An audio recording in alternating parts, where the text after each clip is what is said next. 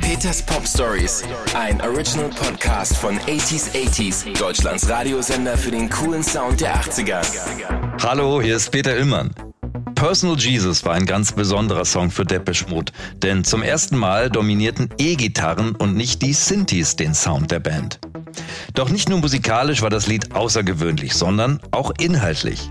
Warum Elvis Presley das Lied deshalb garantiert nicht gemocht hätte, das hört ihr in meiner Pop-Story. Depeche Mode Personal Jesus. Ein Song für Götter, die keine sind. Okay, ich gestehe, ich bin nicht der größte Rock-Fan aller Zeiten. Sind die Pop-Sachen und elektronische Musik sind da eher mein Ding und das ist auch einer der Gründe, warum ich ein wirklich großer Depeche Mode-Fan bin. Als 1989 Personal Jesus als Vorabsingle zum Album Violator veröffentlicht wurde, war ich wie fast alle Fans ziemlich baff. Was kam denn da aus den Boxen? E-Gitarren statt Synthesizer. Waren das überhaupt noch Depeche Mode?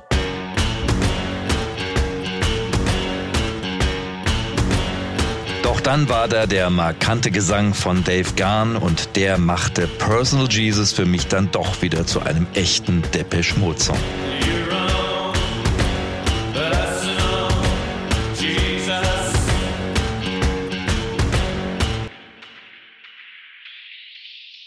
Das Album zum Song entstand in Mailand und Dänemark. Depeche Mode waren Ende der 80er auf dem Höhepunkt ihres Erfolgs und im Gegensatz zu ihren früheren Liedern, die von Kritikern zum Teil als etwas naiv und banal bezeichnet wurden, trauten sie sich jetzt auch an kritischere Themen ran.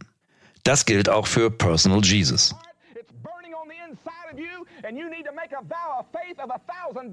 Der Song ist eine Persiflage auf das vor allem in England und den USA verbreitete Business der Fernsehprediger, die schnelle Vergebung und Erlösung per Telefonhotline versprechen. Die Fernsehpfaffen behaupten, einen direkten Draht zu Gott zu haben, eben genau wie auch Jesus. Doch diese Art der Telefonseelsorge basiert, weiß Gott, nicht auf Nächstenliebe. Die Hotlines kosten richtig Geld. Viele dieser Scheinheiligen werden mit diesem Geschäftsmodell zu Millionären. Zur Veröffentlichung des Songs erlauben sich Depeche Mode einen kleinen Gag. Sie schalten in verschiedenen Zeitungen Anzeigen mit folgendem Text. Your own personal Jesus. Darunter nur eine Telefonnummer. Doch wer diese Nummer anruft, landet nicht auf einer kostenpflichtigen Prediger-Hotline, sondern hört das hier.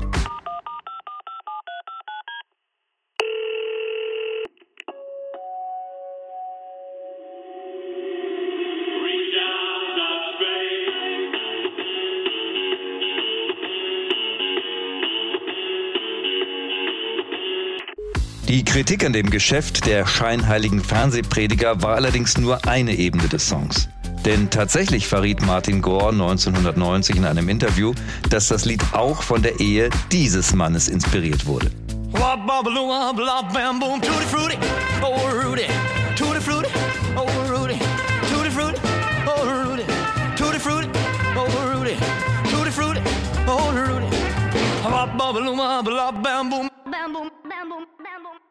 Elvis Presley, der King of Rock and Roll. Wobei, ich sag's gleich vorweg, Elvis kommt in dieser Geschichte nicht wirklich gut weg.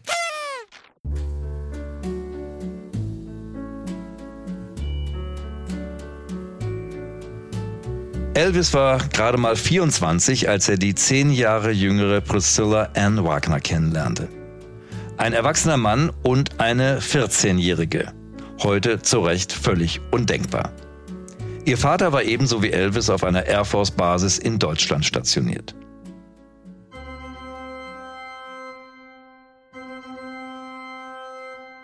Sieben Jahre später, am 1. Mai 1967 um 4 Uhr morgens, heiraten die beiden.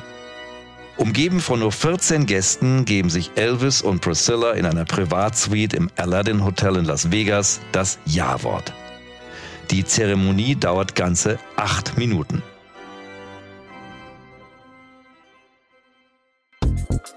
Priscilla zieht zu Elvis nach Memphis. Vor allem für viele weibliche Elvis-Fans klingt die Geschichte wie ein Traum.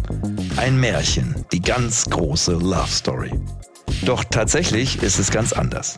Die Beziehung der beiden funktioniert nie auf Augenhöhe. Priscilla sieht immer zu ihrem Mann auf, dem Superstar. Sie vergöttert ihn regelrecht. Und das scheint Elvis zu gefallen. Er bestimmt, welche Filme sie sich ansehen, welche Musik bei ihnen zu Hause läuft. Er sagt ihr, wie sie sich zu kleiden und zu schminken hat. Sie muss sich die Haare schwarz färben, damit sie so aussehen wie seine. Die junge Priscilla ist ihrem Ehemann völlig hörig und macht wirklich alles, was Elvis verlangt.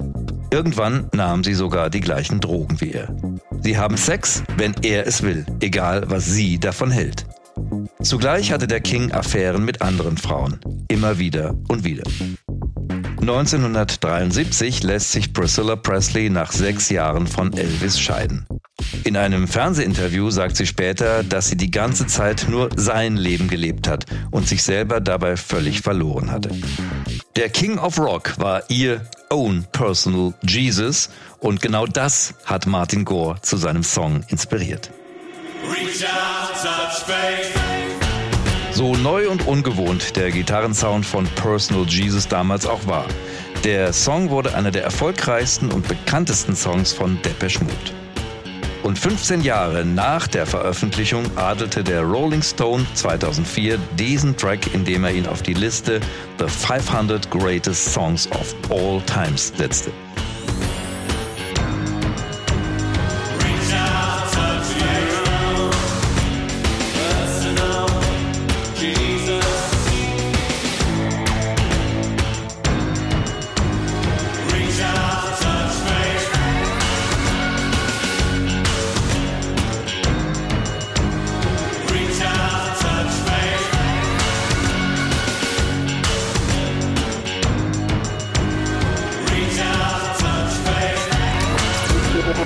Peters Pop Stories, ein Original Podcast von 80s 80s, Deutschlands Radiosender für den coolen Sound der 80er. Mehr Pop Stories und die passenden 80s Songs von Depeche Mode, David Bowie, Madonna, The Human League und vielen mehr hört ihr im Programm von 80s 80s. Jetzt entdecken in der App und im Web 80s80s.de.